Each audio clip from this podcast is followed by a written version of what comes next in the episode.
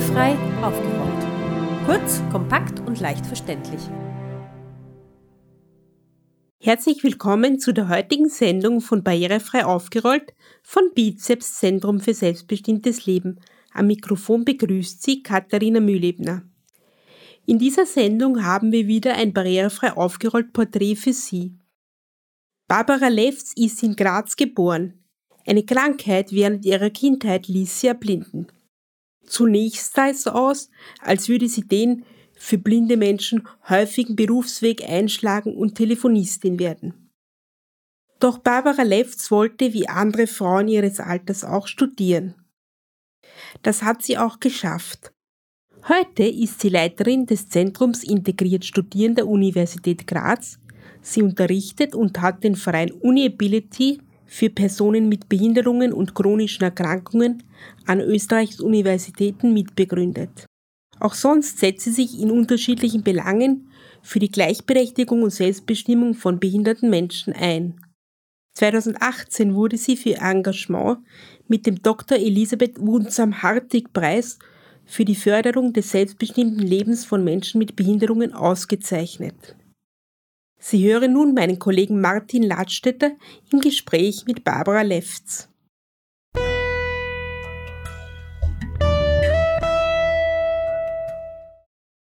Erzählen Sie uns ein wenig über sich. Was waren die wichtigsten Stationen in Ihrem Leben?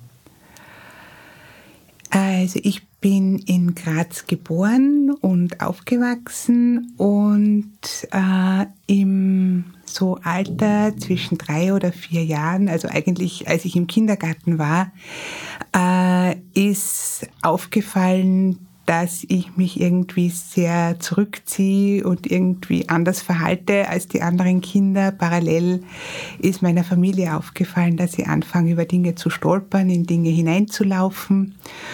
Und da ist dann von einem Augenarzt die Diagnose Retinopathie als pigmentosa gestellt worden. Das ist eine Netzhauterkrankung, äh, wo die Netzhaut sich mit ihren eigenen Abfallprodukten quasi zumüllt und dementsprechend dann das Sehvermögen immer weniger wird. Also die Diagnose äh, Retinopathie pigmentosa heißt allmähliche Erblindung.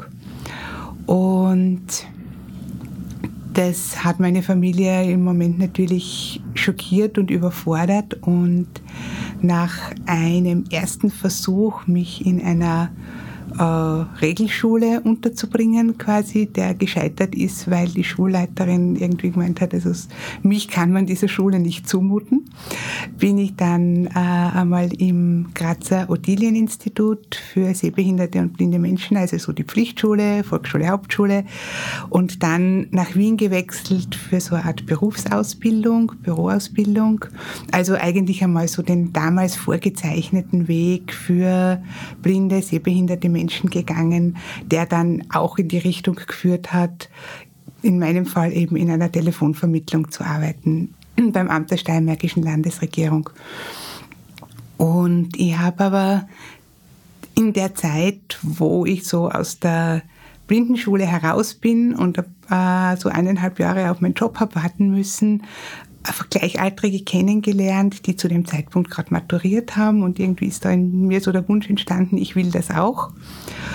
Und habe es dann zuerst so mit so einer Art Fernkurs versucht, nur da kriegt man halt Unmengen von bedrucktem Papier zugeschickt, das dann, weil eben mein Sehvermögen immer schlechter geworden ist, dann schon äh, bald einmal nicht mehr zu bewältigen war. Und dann habe ich eher durch Zufall entdeckt, es gibt ein Abendgymnasium für Berufstätige. Also ich habe dann damals schon gearbeitet in der Telefonvermittlung und habe dann dort einmal so ganz schüchtern angerufen und die Reaktion der Direktorin dort war für mich sozusagen zukunftsentscheidend, weil auf meine Frage, ob sie sich das vorstellen kann, hat sie geantwortet, ja, das ist ein interessantes Experiment. Äh, hätte sie ablehnend reagiert, hätte ich mich wahrscheinlich nicht getraut. Und als interessantes Experiment bin ich dann dort äh, im Abendgymnasium gewesen und habe dann eben dort viereinhalb Jahre äh, jeden Abend die Schulbank gedrückt und dann 1989 maturiert und dann äh, Erziehungswissenschaften studiert. Und damals so auch sehr stark selbst organisiert mit dem, äh, mir mit den Lehrenden, mit den Professoren immer einzeln ausgemacht, wie, die, wie ich die Prüfungen machen kann.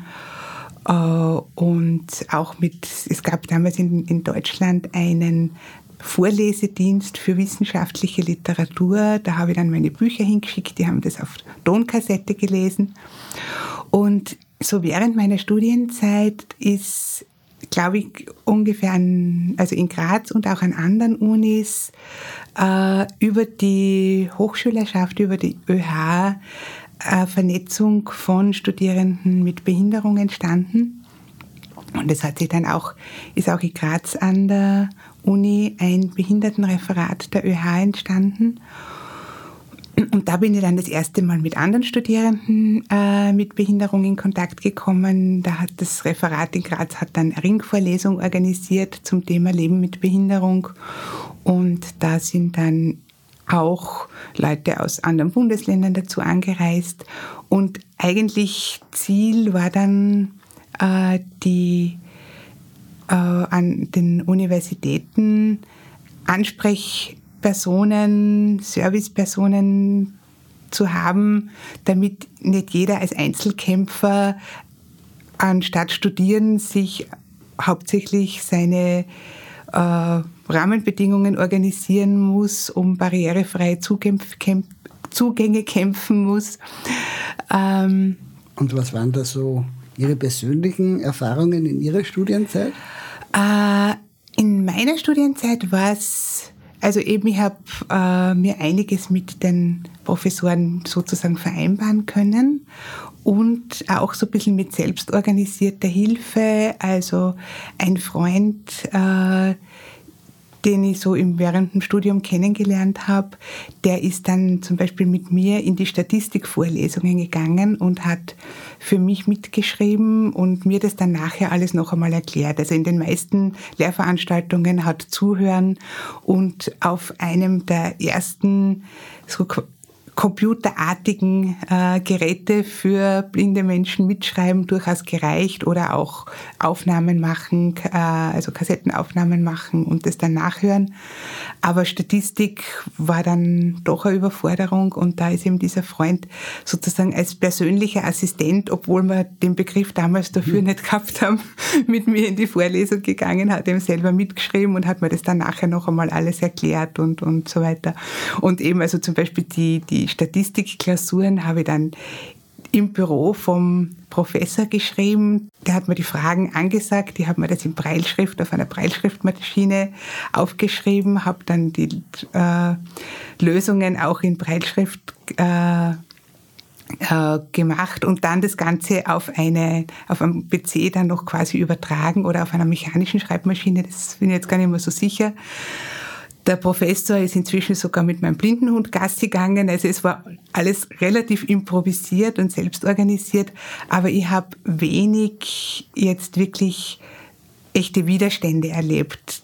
Was die Professoren damals oft nicht verstanden haben, war, dass ich meine Bücher oder die Studienliteratur schon sehr früh gebraucht hätte, äh, um sie eben auflesen zu lassen. Da sind die Seminare immer so abgelaufen, dass ein Tisch mit Büchern am ersten Termin irgendwo gestanden ist und dann hat es geheißen so, jeder sucht sich jetzt dort ein Buch aus, über das er ein Referat macht, dann sind natürlich alle gerannt, dass sie die besten Themen erwischen. Irgendwas ist für mich dann auch noch übrig geblieben, aber ich, bis ich das dann eben adaptiert bekommen habe und so, da war das oft zeitlich dann schon ein bisschen knapp. Also das waren so meine Erfahrungen, wobei ich es aber eigentlich schon so empfunden habe, dass es im Großen und Ganzen ganz gut funktioniert. Sie haben einmal in einem Interview gesagt, das UN-Jahr der Behinderten 1981 bleibt Ihnen länger in Erinnerung. Warum eigentlich? Äh, damals war ich noch im Internat, da in Wien, im damaligen Bundesblindenerziehungsinstitut. Und ich war in dem Jahr gerade Schulsprecherin. Und was mir in Erinnerung geblieben ist, ist einfach, dass wir in diesem Jahr ganz, ganz häufig zu irgendwelchen Veranstaltungen eingeladen worden sind oder halt dort waren, wo wir irgendwie ja, ich hab's, irgendwann habe ich es wirklich so empfunden, vorgeführt worden sind. Also äh, ich habe damals eben gerade die Ausbildung gemacht so zur Bürokraft, wo es auch um Stenografie und schnelles Maschinenschreiben gegangen ist. Und sozusagen die Lieblingsvorführung war dann immer, dass uns irgendjemand ein Diktat gibt und wir das in Blindenstenografie schreiben und dann nachher vorlesen. Und das hat die Schule grundsätzlich immer wieder einmal gemacht. Das war auch so ein bisschen in die Richtung, um den Leuten halt dann auch äh, später Jobs zu verschaffen, indem man so ein bisschen zeigt, was, was alles möglich ist. Aber in dem Jahr ist es mir dann irgendwann schon einmal zu viel geworden und ich bin mir wirklich vorgeführt vorkommen. Mhm. Und es gab dann auch einen Club 2 zum Thema Behinderung, äh, in den ich dann auch mit eingeladen war und auch dort, äh, glaube ich, drei Sätze gesagt habe, aber mit 16 war ich eigentlich eher überfordert und auch mit den Themen äh, Selbstbestimmung und auch sozusagen mit Behindertenpolitik noch nicht wirklich vertraut. Sie haben ja Ihr Studium erfolgreich abgeschlossen und Ihre Diplomarbeit war Soziale Reaktion auf Mütter mit sichtbarer Behinderungen. Wie mhm. kamen Sie zu dem Thema? Ähm, wohl irgendwie so aus meinem eigenen Kinderwunsch heraus. Also ich habe damals schon in einer festen Partnerschaft gelebt und irgendwie war das so schon Thema und ähm, und es war dann ein Artikel in einer Zeitschrift, äh, den eine blinde Mutter geschrieben hat, der mich dann endgültig motiviert hat, mich damit ein bisschen genauer zu beschäftigen. Und bei der Literaturrecherche und beim Lesen bin ich dann aber auch wirklich erstmalig so auf das Thema Geschlecht und Behinderung gestoßen. Also in dem Fall halt überhaupt so die Wahrnehmung von Frauen mit Behinderung. Also der damalige Klassiker, das erste wirkliche Buch zu dem Thema Geschlechtbehinderung, besonderes Merkmal Frau, äh, hat mich sehr beeindruckt und einiges drumherum. Und das ist dann irgendwie wie so mein Thema geblieben eigentlich. Also ähm, auch weiter, das mich immer weiter beschäftigt hat, eben das Thema Zusammenhang Geschlecht und Behinderung und jetzt ganz generell so der Bereich Intersektionalität, also äh, Behinderung und andere, sagen wir mal, Diversitätsbereiche in Verbindung miteinander. Also das, das hat damals irgendwie begonnen. Und die Diplomarbeit hat mich dann schon auch ein bisschen in die Richtung vorbereitet, was vielleicht alles auf mich zukommen kann, wenn ich wirklich selber Mutter wäre. Das war einerseits äh, recht gut, weil ich dann sozusagen schon ein paar Antworten parat hatte, als mich dann einmal während der Schwangerschaft ein Arzt gefragt hat, woher meine Augenerkrankung kommt und ob das eventuell vererbbar sein könnte. Also da habe ich dann sozusagen schon die Antwort parat gehabt, dass ich keine äh, Pränataldiagnostik machen möchte, weil ich damals einfach gesagt habe, ja, ich, ich weiß, wie gut man mit der Behinderung leben kann. Außerdem ist die Wahrscheinlichkeit sehr gering. gering. Ich finde mein Leben lebenswert. Das ist eine Killerphrase, da kann dann eigentlich keiner mehr was drauf sagen. Und ich habe, was es schon mir auch ein bisschen mitgegeben hat, war dann schon aber auch was ich dann selber erlebt habe, ein bisschen den Druck, halt dann auch wirklich zu beweisen, dass ich das kann und dass ich voll kompetent bin und äh, eben sozusagen als Mutter also wirklich so meine Rolle voll ausfüllen kann. Den habe ich davon schon auch ein bisschen mitgenommen. Sie sind ja wie wenige nach dem Studium auf der Universität geblieben und leiten jetzt erfolgreich das, das Zentrum Integriert Studieren. Ist das zufällig passiert oder wie kam es dazu? Ähm, ich habe eben noch studiert in der Phase, wo eben so diese Vernetzung stattgefunden hat, äh, eben über der äh, Studierenden mit Behinderung, so über die ÖH und über diese damaligen sogenannten Krüppeltreffen, die so der Vorläufer der Selbstbestimmt Leben Bewegung waren. Das war Abtsdorf am Attersee. Das war wahrscheinlich irgendwie das einzige einigermaßen barrierefreie Gasthaus irgendwo in der Mitte von Österreich, das von allen Seiten leicht erreichbar war. Ähm, wo eben da regelmäßige Treffen stattgefunden haben und ich bin eben über die ÖH und so als Studentin dann erstmalig dazugestoßen, weil sie da eben auch äh, irgendwie eine Gruppe von Leuten zusammengefunden hat, die eben alle studiert haben. Und da war dann eben das Ziel, äh, an den Unis fix eingestellte Personen zu haben, die äh, eben als Ansprechperson für Studierende mit Behinderung da sind, die sich vor allem, was damals wirklich, das war Anfang der 90er Jahre noch ein ganz großes Thema, äh, war die sich um die bauliche Barrierefreiheit kümmern. Und da waren dann auch zwei Personen, die schon an Universitäten gearbeitet haben. Das war der Volker Schönwiese, der eben in Innsbruck äh, dort schon gelehrt hat und ein Jurist von der Uni Graz, der Gerfried Förster, die das sozusagen von der Seite auch unterstützt haben. Und irgendwie war die Situation vielleicht gerade günstig und der damalige Wissenschaftsminister Busek hat die Idee aufgegriffen und nach einem fünf Minuten Gespräch, von dem eigentlich alle zuerst eher enttäuscht waren, weil er sie so schnell abgefertigt hat, solche Stellen einmal fünf für Universitäten äh, freigegeben hat, dass eben dort äh, Personen angestellt werden können. Und dann bin ich für die Uni Graz quasi ins Bewerbungsverfahren gegangen und habe mich um die Stelle beworben äh, und bin damals mit jetzt im Bereich zum Beispiel Barrierefreiheit äh, noch mit wenig Hintergrundwissen in das Ganze hineingegangen, aber einfach mit dem Plan, ich will jetzt einfach mit allen Beteiligten reden und äh, mit den einzelnen betroffenen Gruppen und dann schauen, was sie, was sie brauchen und da und das versuche ich dann zu verwirklichen. Und die Uni Graz hat so quasi meine Anstellung dann, das war auch gerade ein Rektor, der da in der Hinsicht sehr aktiv und, und, und initiativ war, hat es so zum Anlass genommen, einmal mit einem Architekten die Uni auf Barrierefreiheit testen zu lassen, so wie sie damals war.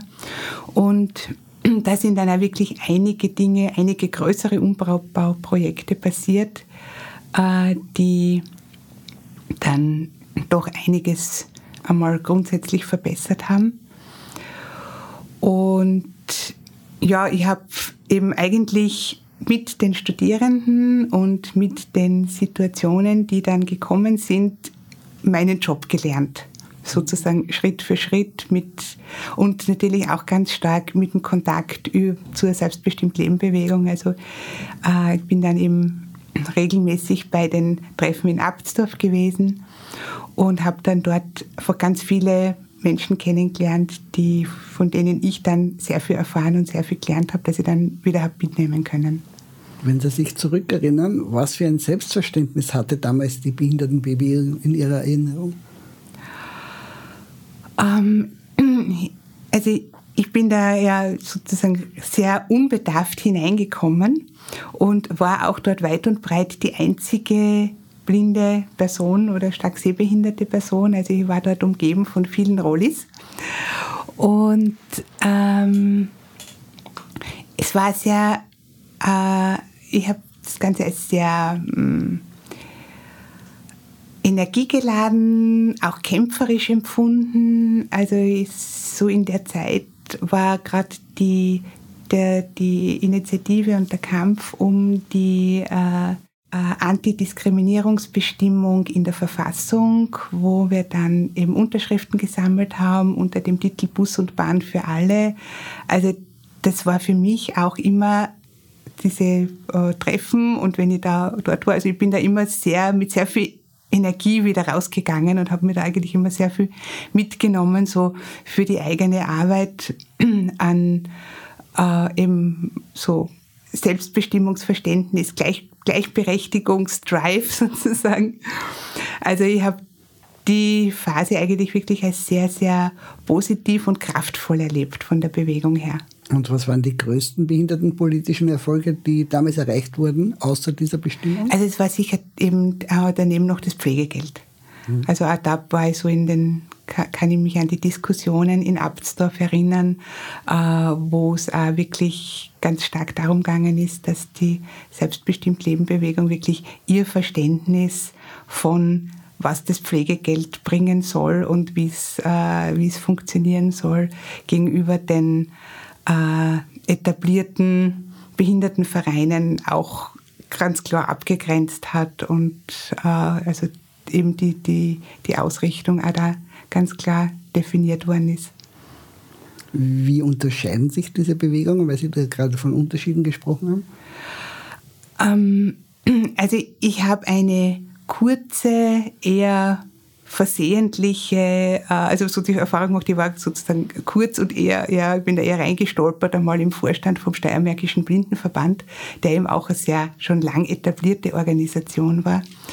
Und, äh, und habe das eben eher so aus den Erzählungen von anderen Verbänden auch so, äh, dass es doch sehr stark eher auf den, in, in die Richtung gegangen ist, ähm, ich würde jetzt nicht als äh, mitleiderregend sein, dazustehen, aber doch sozusagen eher das hervorzukehren, dass es äh, halt ähm, dass es um, um Unterstützung geht, um eben zu helfen und um, äh, ja, also es, es war der, äh, dieser, dieses Selbstbewusstsein von, äh, wir haben die gleichen Rechte, äh, wir, wir sollen und müssen die gleichen Lebenschancen haben, die gleichen Zugänge äh, in einer eben selbstbewussten Weise, das zu vertreten. Ähm, das ist dort nicht transportiert worden, sondern eher wir bitten um was und wenn wir es dann vielleicht ein bisschen davon kriegen, sind wir auch alle ganz lieb dankbar. Sie sind ja eine der tragenden Säulen der Selbstbestimmt Leben Bewegung und haben ja auch Preise gekriegt, wie zum Beispiel den Dr. Elisabeth Wunzam Preis. Wie sehen Sie Ihre eigene Person in der Selbstbestimmt Leben Bewegung? Ähm, ich bin jetzt von meiner Persönlichkeit her oder von meinem eigenen Zugang bin ich jetzt keine sehr kämpferische Natur. Ich bewundere das immer an, an, an, den, an den Personen in der Selbstbestimmt Leben Bewegung, die sich dann auch wirklich auch dort gegen großen Widerstand sich hinsetzen und mit anderen Leuten wirklich heftig diskutieren. Also ich bin, äh, ich habe für mich, weil es einfach das so mir eher entspricht, eher so ein bisschen den Weg der Diplomatie gewählt und versuche eben da so mit äh, auf dem Weg sozusagen steht, der Tropfen hüllt den Stein, Dinge zu verändern und Dinge weiterzubringen.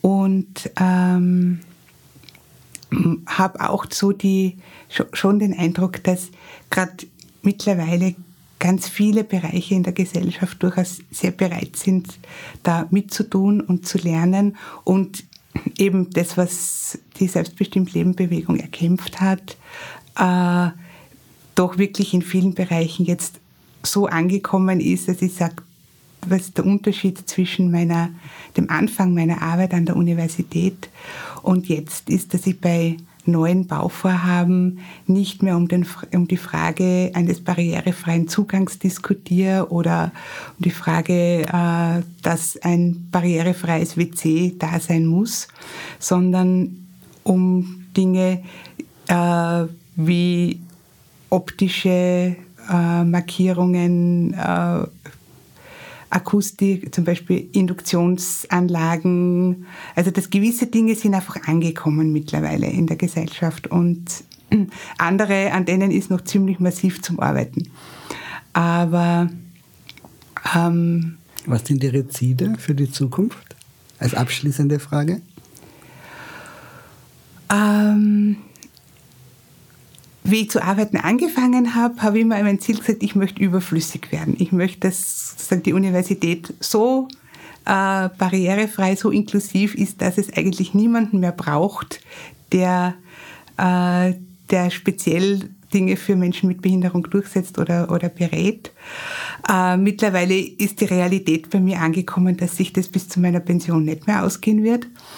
Und mein Ziel, und das versuche ich jetzt auch äh, in mein, also ich, ich unterrichte jetzt auch an der Pädagogischen Hochschule und da ist einfach so dieses Verständnis von Inklusion, von einer wirklichen Inklusion, nicht eine, die nur so heißt, äh, weiterzugeben und mein Wissen da weiterzugeben und auch in gewisser Weise ein, Modell zu sein äh, für eine gewisse Selbstverständlichkeit. Also dass Menschen mit Behinderung einfach selbstverständlich überall dabei sind äh, und dass eben Rahmenbedingungen da sind, um dieses selbstverständlich Dabeisein zu ermöglichen. Also dass nicht groß irgendwie äh, spezielle Überlegungen oder jemand erst nachträglich irgendwas kriegt oder um irgendwas extra bitten muss, damit irgendwas barrierefrei ist, sei es eine Veranstaltung, sei es äh, ähm, ein Buch, äh, was auch immer was für ein Studium oder so braucht, sondern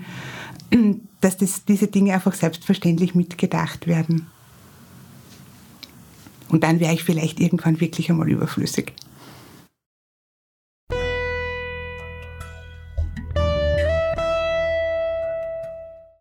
Das war unser Porträt von Barbara Lefz aus der Bizeps-Senderei Barrierefrei aufgerollt. Das Gespräch führte Martin Ladstätter. Wir bedanken uns an dieser Stelle noch einmal ganz herzlich bei Barbara Lefz für die interessanten Einblicke in ihr Leben. Wir sind jetzt nicht mehr nur auf Radio Rausch zu hören, sondern auch auf anderen Sendern. Alle Infos zu unseren Sendeterminen gibt es auf barrierefrei-aufgerollt.at-sendetermine. Zum Schluss möchten wir Sie noch auf etwas ganz Besonderes hinweisen. Diese Sendung ist schon die Nummer 30. Wir freuen uns, dass wir schon so viele Sendungen geschafft haben. Viele weitere spannende Sendungen sind bereits in Arbeit. Bleiben Sie auch weiterhin dran. Bis zum nächsten Mal, Ihr Redaktionsteam Katharina Mühlebner, Markus Ladstätter und Martin Ladstätter.